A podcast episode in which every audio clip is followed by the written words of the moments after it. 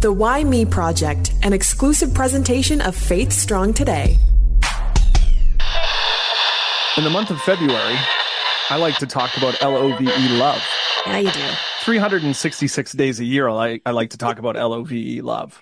I am still waiting for you and your wife to have like your own relationship podcast or at least a book. Cause you guys to me are like marriage goals. You're like the penguins. It's incredible. You need to share that knowledge. I would share it. She would hide behind me That's true. Bless her. and want nothing to do with this. Yes. So since she at this phase in her life, I'm going to say yet, mm-hmm. not yet doing this, we th- just are so excited today for our guest because we're going to dive into the topic of marriage. It's the month of love, right, Johnny? That is it. Yeah. So speaker, author, podcaster.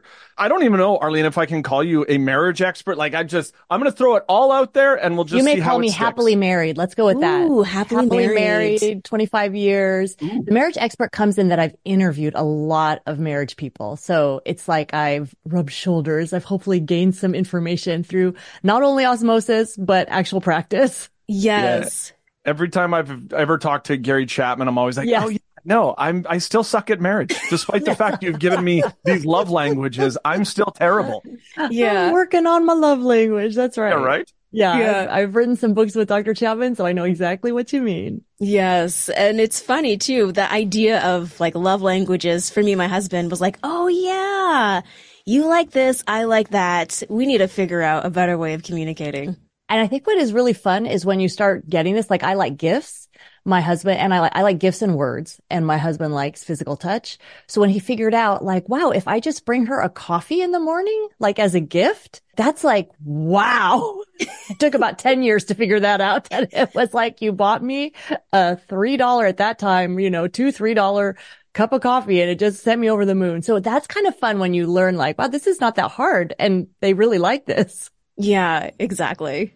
That's not fair because I bought my wife pistachios and they were not salted and she wants nothing to do with me. Nothing to do. It had the opposite effect. Oh no. What's the saying? The devil's in the details? Devil's just in the details. Read the label. All right. Note to self. Um, uh, Arlene, we like to ask a skill testing question because we never know where it's going to go. And that is, who are you and where did you come from?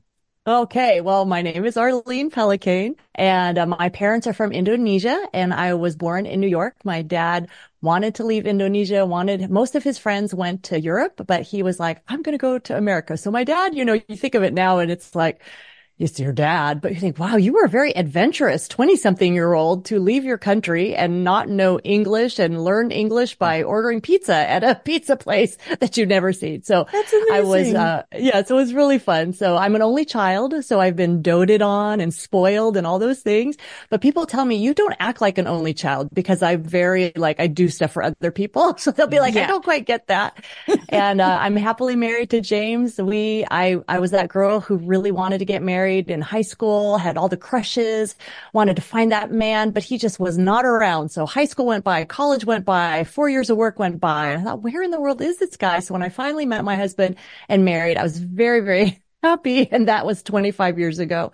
We have three children, uh, Ethan, Noelle, and Lucy. We have one in college and two in high school.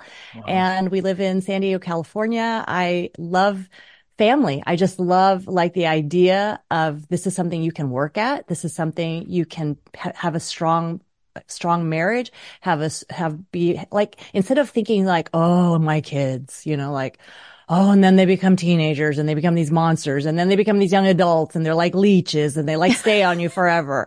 You know, I, I like to be like, wait, wait, wait, what? Like, this is amazing. You have this baby that's adorable. You have these kids who think you're gold. You have these teenagers that are becoming interesting people. And then you will have adults that you, you like actually like. Like, this is mm-hmm. amazing. So I just love to podcast and talk to people about how can we make our marriages, make our families stronger. And then particularly with technology, since technology is such a big part and all of a sudden we're looking at our phones instead of each other and we're on watching TV, you get it. So we try Yeah. to help families to figure that piece out as well. Yeah. You know, people say, oh, marriage is such hard work, but I've never heard people say marriage is a fun adventure to try to navigate. Yes. Yeah. And I and think also, you're that kind of person. Yes, that it can be fun. Like, how can we make this easier? How can we make this more fun? And you know, being separated and divorce and sadness, that's not so much fun either. And that's a lot of work. So you might as well put in the work to marriage and you get the fun of marriage also. Yeah. Yeah, absolutely. So when I say something like uh, speaker, author, podcaster, what what would you consider your sweet spot? Oh, that's a tough question. I think speaker. So I enjoy speaking to people face to face, being able to talk to people afterwards. I think that's my favorite. But then I really do like, so I think podcasting would be next because I love podcasting, talking with people, learning from them. But then I am, mm, I'm like that half introvert, half extrovert. I'm probably like 50, 51% introvert, 49% extrovert. So then I do like the writing because then that brings me back home and I'm just mm-hmm. sitting in front of my desk and I don't have to see anybody for a day. And I like that too. So I am very blessed to be able to call all three arenas something that I do enjoy. I want to rewind to your single days because I mean, we had Valentine's Day this past yes. month. There was Galentine's Day. There was Single Awareness Day um, so that everybody feels included. And so here you are, a young woman looking for love and it's just not, not coming your way. Yeah. Um, can we just talk a little bit about that process for you and, and how did you navigate those days where you had the dreams and the plans? Yes. Just, man, Mm. Yeah. I think waiting, right? You learn a lot about waiting. You, you understand that, wait, maybe there is something to be learned here. Maybe there's like patience or I think really appreciation. I think when you get, if I would have like, you know, gotten, fallen in love and gotten married right away, I think I wouldn't have the appreciation that I do today of you know, and I'm not saying if you find your love, right, really early that you can't have this appreciation, but when you've had to wait some for something, whether it's waiting for a job, waiting for a degree, waiting for uh, a special someone, waiting to have children, all those things, that waiting actually is not wasted and it does help you appreciate like, wow, this finally happened. I think, you know, I did, I, I wasn't seriously dating. I, I did seriously date in college and thought this is the one, you know, but we broke up. And so that whole mm. process mm. of having a broken heart and, and just feeling that feeling of like, I can't even breathe. Like, you know, like all I have to do is get through the day and breathe. like, oh, like yeah. Tom Hanks in Sleepless in Seattle when he says, well, I breathe in and I breathe out, you know. I think going through those things, it is actually helpful. Like I know it doesn't feel helpful in the moment, but it helps you as a person to be able to, to, to go through those things of pain and realize I am going to come out on the other side of this. I think a lot of things right now are like, oh, we cannot be in pain. Like we've got to like avoid that pain. We must escape and pain is, but that pain really, it awakens you to the pain of other people. It makes you a more compassionate person.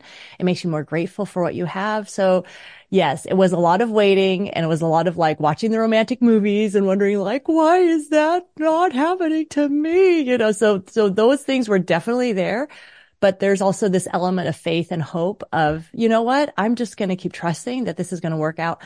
And the last thing I'll say about this is it also makes you think, I don't want to just wait for this person to live mm. like a full life. I don't want to just think like, oh, my life really begins when I fall in love. No, like what can you right now, right where you're at, you and your single self, you know, what can I do that is exciting to me, that I'm learning, that I feel like I'm contributing to society? Like get into that groove because that way you are, you're doing something. You're not just waiting around to live your life. You are already living your life. And that's really the way you want to enter marriage. Not like, oh, good. You have, now you complete me. That's a lot of pressure to put yeah. on one person. Like now my life begins because I met you. It's like, no, no, no. Let your life be as full as it can be as a single person and then come alongside of another single who is also living that kind of life. And that's so much better than two people who are so sad and so down and just waiting for each other to yes. be this soulmate that does not exist.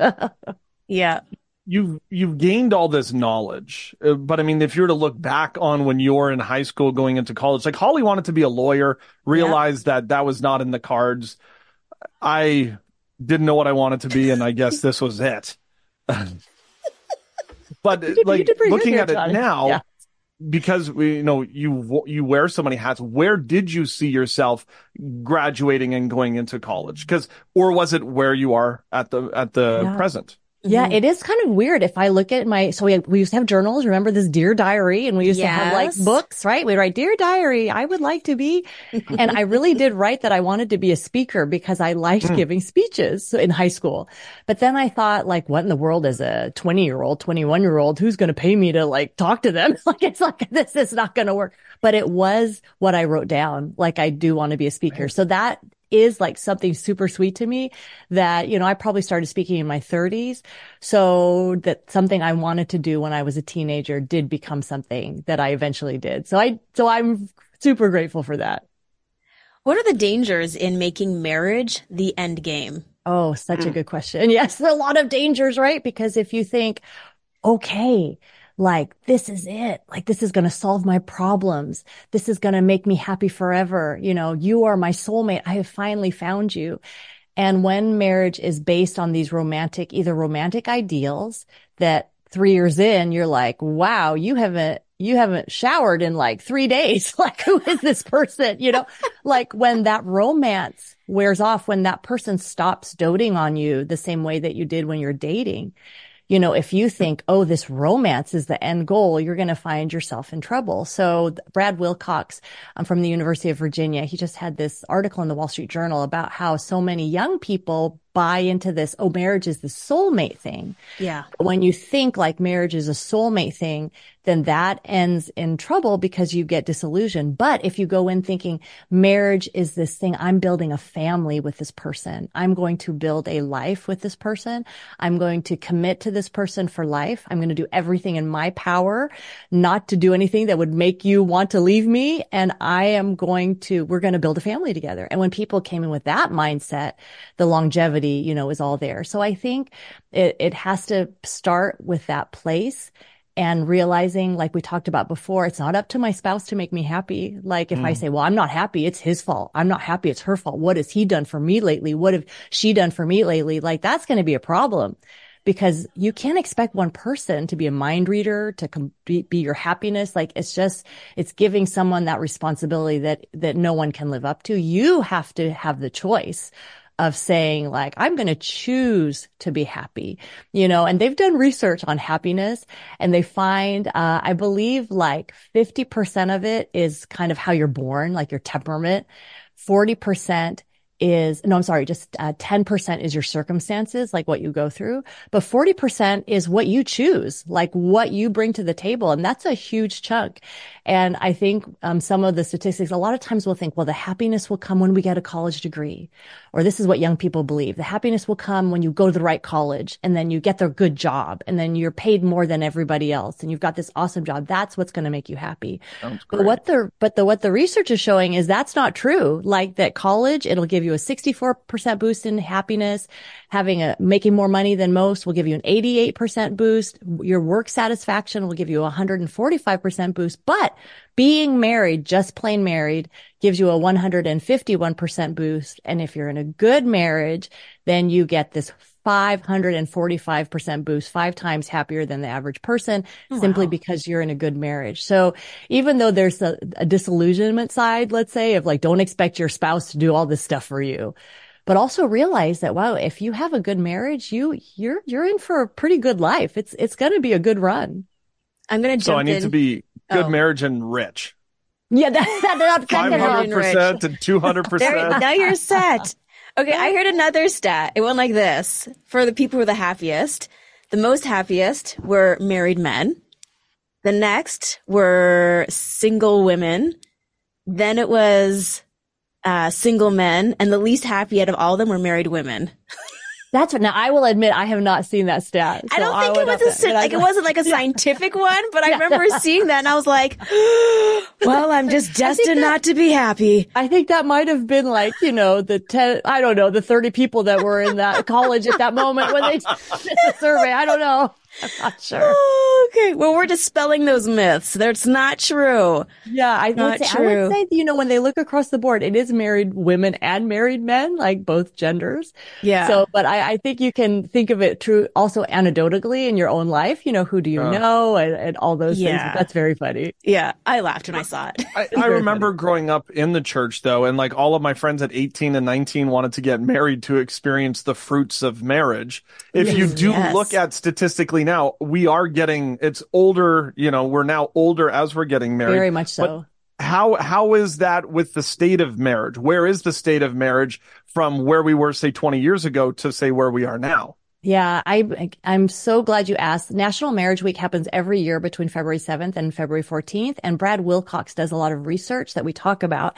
And so the state of marriage, like the good news is the divorce rate is down. So that's kind of like, okay, that's good news, but it's also because the marriage rate is down. So I think that's Oh. why that's correlated. It's like the marriage rate has fallen. There are less people married. So there are also less people divorced, but the marriage rate has fallen by 65%, um, since 1970. And what that means, like for instance, if you look at the silent generation, they were 81% of them got married. The boomers, 61% of them got married. Gen X, 53% of them got married. Millennials, 44% are getting married. So you see like from the silent generation of our grandmas and our great grandmas, you know, 81% of them getting married to millennials, 44%. I mean, it's really quite a big dip. Um, that has a lot to do with what you're talking about in terms of the, the, uh, not waiting for marriage to live together, a lot of cohabitation happening. And then a lot of young people just buying into this idea that is really fed constantly to them through social media that, Hey, you don't want to get married. You don't need a piece of paper for love.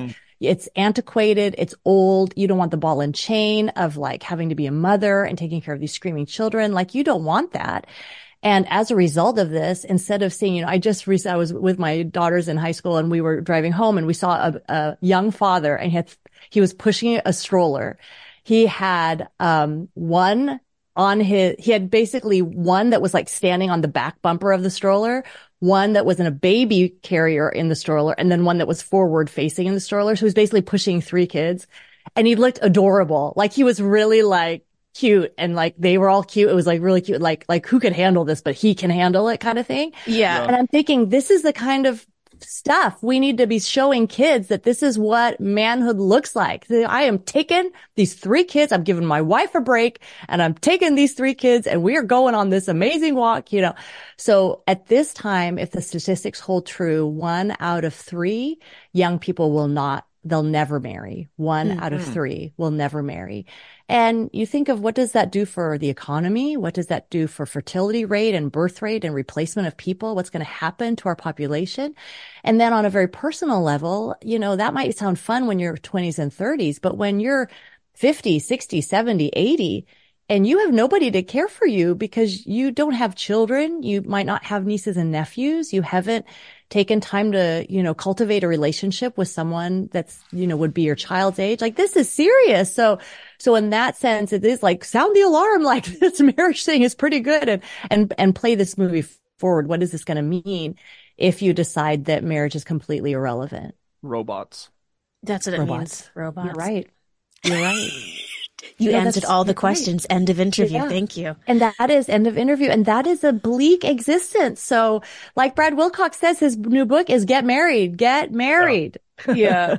okay. So why get married? If you're listening to this and you're single, this is to give you just a thought of like, well, you know, let me reframe marriage. You know, this is not mm. like, let's force every single person in the world to get married. This is not what this is about. Mm-hmm. But when you look at marriage, you can see that, okay, married people, they have longevity. They live longer and they're healthier. A lot of that is because they're not lonely. Because they, if, if you're lonely, you know, uh, I heard a study and maybe hopefully this wasn't like the study you heard, but I heard Yeah, a study that the being lonely was like, like health wise, the impact it had on your health as you age is like smoking, you know, 15 cigarettes a day. Like Oh, wow. it just, you deteriorate so much faster when you are alone.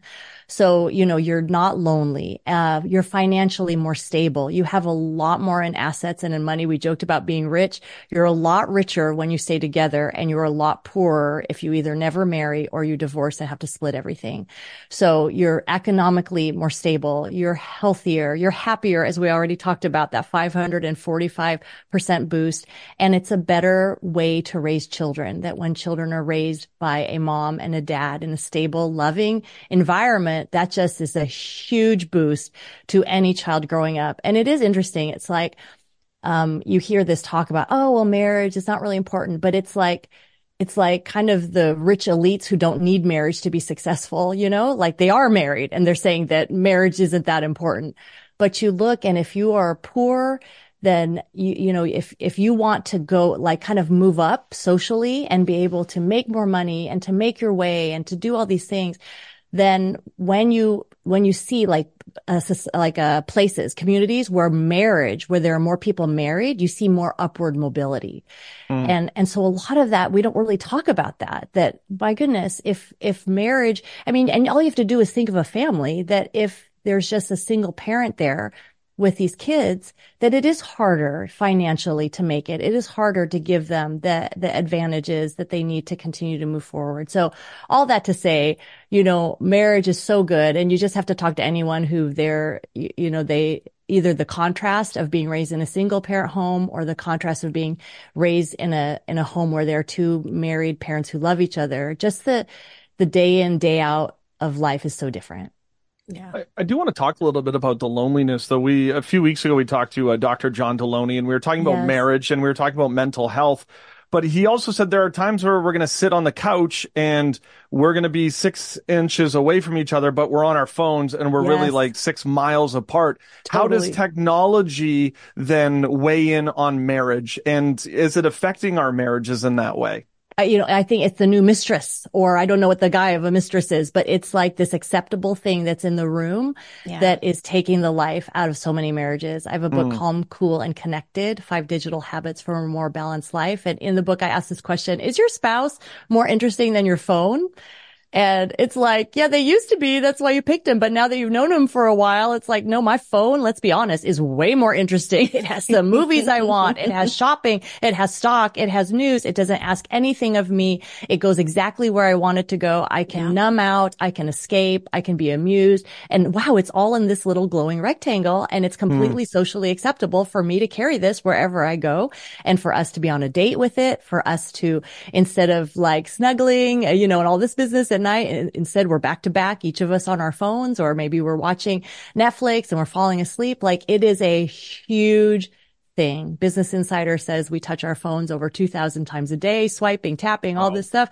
Can you imagine if you just reached out to your spouse two times a day with a kiss or with a hug and just like, babe, I love you so much. Can you imagine like your spouse would be like, what is happening? Yeah. So Are you I love okay? to tell people don't send so much attention to your phone. It doesn't care. You know, put it to your spouse and just if you're brave enough to take this dare that you would ask your spouse am i spending too much time on my phone do you feel like like i'm ignoring you do you feel like i'm giving you the attention that i need uh, that you need and i tell you what we will not ask this question because that means that your spouse will then ask it of you and then you'll be like, Oh man, I got to put down my phone, you know, so we will not ask the question because we don't want to put down our phones either. So I just dare you, like ask your spouse, you know, Hey, how are we doing with the phone? Do we need to like put it down more and just commit to that like meal free, I'm uh, not meal free. That would be bad. Meal free dinner, um, screen free dinner that you will have dinner and there will be no screens present. Okay. The first time ever we're going to do a challenge. I want everybody who's listening to uh, touch your spouse 2000 times like That's you would right. your phone. That's right. Can you imagine? It's going to help the fertility rate. This is going to be fantastic. Oh my gosh. I might be like please stop touching me. I'm overstimulated. right. like, can you just go away? I gotta go grocery shopping. that's right. Oh my goodness. All right. Uh, curious about your why me moment because you've dedicated a big chunk of your life to encouraging people who are in relationships and yes. their families and creating the home as a, a safe place and a place of growth. Hmm. So this is your journey, but has there been a moment along the way where you just ask God, why me? You know, when we talked about how I, I waited for my husband and then um, we waited to get children. We, both of us, we didn't have any infertility in our background. So I thought for sure it'd be super easy to have children. And then when we weren't having children, it was like, what is happening? And then we found ourselves at this infertility clinic. Like, what in the world? Why me? Like, this is not supposed to be our story. Yeah. So we did have trouble having kids. Uh, I had a fibroid in my uterus. And then once we had surgery on that, but that was a very lengthy process. But once we finally did that, we did have our firstborn, Ethan. So it was hmm. very mm. exciting. Uh, but then we, we miscarried and we, I was pretty far along. I miscarried at 26 weeks.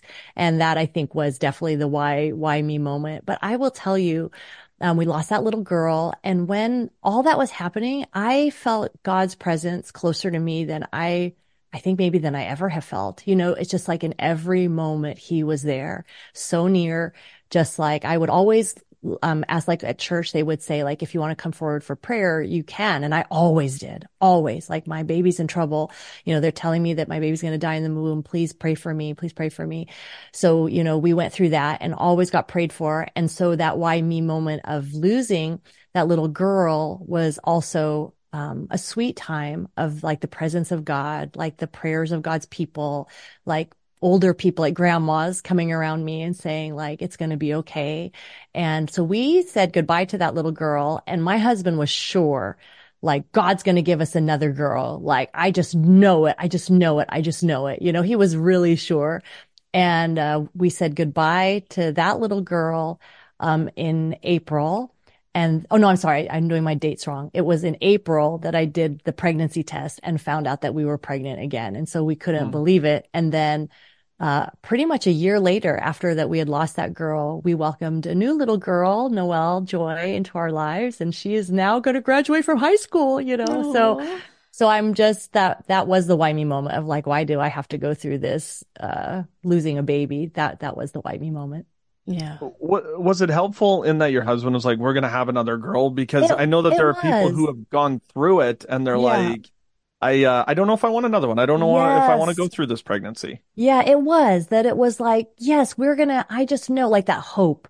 You know that there was that hope, like like whatever. Let's keep trying instead of like, hey, let's give it. And that's a joke in itself, right? Like my husband's always like, let's keep trying to have a baby. That's we, you know, you get that.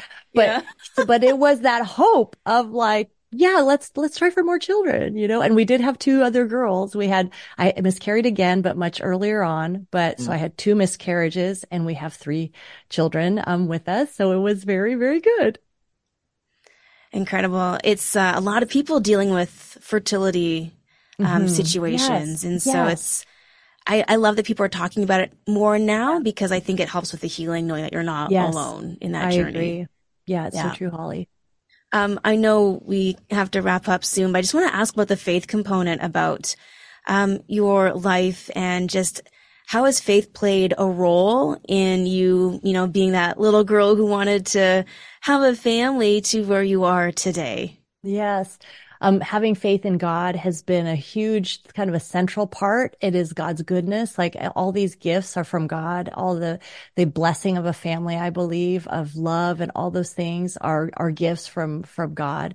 And I think the trust, like, uh, the, the morning that I lost that, that little, when, when I found out, the morning that I found out that my baby was so sick, the verse I had read was from Proverbs and it says, trust in the Lord with all your heart and lean not on your own understanding. In all your ways, acknowledge God and he will direct your paths. And that really is a good capsule of like, my life has been, Lord, I trust you. I, I'm so grateful that I don't have to, to like figure this life thing out on my own. Like yeah. I can trust you. You know so much more than I do. I can trust you. You are trustworthy. And that as I dedicate everything to you, if I say like, Lord, I need your help, like, I don't know what to do, give me wisdom, God will give that. Um, that he is a loving father who wants to answer our prayers. Does that mean that life is always easy and everyone gets healed? And no, that's not what that means, but it means God will walk with you. So God's been so near to me. And it really is like, you know, I have, I've written, I'm working on my 10th book right now. Uh, I don't have an agent. I did this when my kids were, I started when my kids were small. Like only God could do this, you know? So I no. kind of feel yeah. like only God could have opened these doors and, and allowed me to do different things and taken the time like, okay, God, I got two extra hours, you just make it work, you know? And he's just done that over and over and over again. So I really see how God has come through so many times. Valentine's Day is a one day. Uh, I mean, you guys have made it into a national marriage week, but uh, if we want more information, if we want more resources, is there a good place for us to go with regards to marriage stuff? Yes, absolutely. You can go to marriageweek.org any day of the year. So marriageweek.org and you'll find creative date night ideas. You'll find a couple's connection plan of like, okay, I want to connect to my spouse, but we are staring at each other. I have no idea what to do anymore. Look at that plan. It'll give you some ideas. And then you can look for my books. Um, Calm, Cool and Connected is one I know, uh, talked about, about if you're on your phone too much, go get, I dare you, go get Calm, Cool and Connected. and then my website is Arlene Pellicane arlenepellicane.com, arlenepellicane.com, and I'm the host of the Happy Home Podcast. I want to know just quickly your top three things that someone can do if they feel like their marriage is hitting or in a rough yes. patch. Yes. Number one, schedule a date night. Even though you don't feel like it, just schedule it and do it. Number two, uh, speak the love languages. Take the quiz. If you've never done it before, take the quiz. And maybe you guys are just like crossing paths, like you're just miscommunicating right now. So take that quiz. And then the third one is commit to growing, like do something to grow your marriage. So maybe you're going to read a book together. Maybe you're going to go to counseling. Maybe you're listening to a marriage podcast together, or you're going to schedule a time to go to a marriage retreat. So do one or all of those things. Date night, schedule that marriage retreat and do those love languages. And treat your spouse like your phone. My goodness, can you imagine? Be like, you are so interesting. I cannot take my hands off of you. I must look at you all the time and just check to make sure you're okay. Isn't that funny? I love that. Why do you keep buffering? Why do you keep That's buffering? Really funny. Holly, this has been amazing. Thank you for taking some time today and sharing your heart. Thank you so much, Johnny. Thanks, Holly. Statistics are something that I really do love. Sometimes I just figure, how do they come up with this? 548% said this. And uh, listen, if it's uh, love and it's 540, I'm all in. There you go. See, I just pull statistics that are more depressing. I guess that would go to show my uh, love hate relationship with the idea of romance. I heard that it's not good. She's like, I, I don't know what you're saying, Holly. Like that, statistically, you're wrong. That's news to me. It was a long time ago. I was single Yeah. and bitter and I just held that. I was like, yes, this is true. Yeah. Well, and, and I mean, um, a marriage week. It's it's great that we could focus a day. It's great that we could focus on a week. There are people who are dealing with not being able to find the one. Yeah. There's some single people out there. Like the thing is, is that we, regardless of marriage or not, we need to be community and we Yeah. need to be there for one another. And it just so happens if you get married, it's like that added bonus. Yeah, it's community that you can't escape. Yeah. That's right. Walls. Yeah, yeah. Two in the morning. Mom, mom. I'm scared. Your dad's right beside me. Wake him up. Why me? right. But no, uh, Arlene was fantastic. It's so great. I mean, there's there's so much more that I wanted to dive into, but then again, it's like you have so much. You, you don't have all the time, and then. I mean, I love numbers. I would have got buried in the numbers and it would have Yeah. been great. I was writing things down. So it's kind of one of those things to A, go back and read a bunch of her books and then B, Mm-hmm. go back and re-listen to our podcast nine times and then tell friends and family members about it. Exactly. Share. Um, don't forget to subscribe, rate, review. If you are watching uh, any bits and pieces of this on YouTube, please um, use this as a tool to encourage people that you know. Cause we like marriage. what is that from? Princess Bride? Oh. Oh, that was love, true. Love, true love, marriage.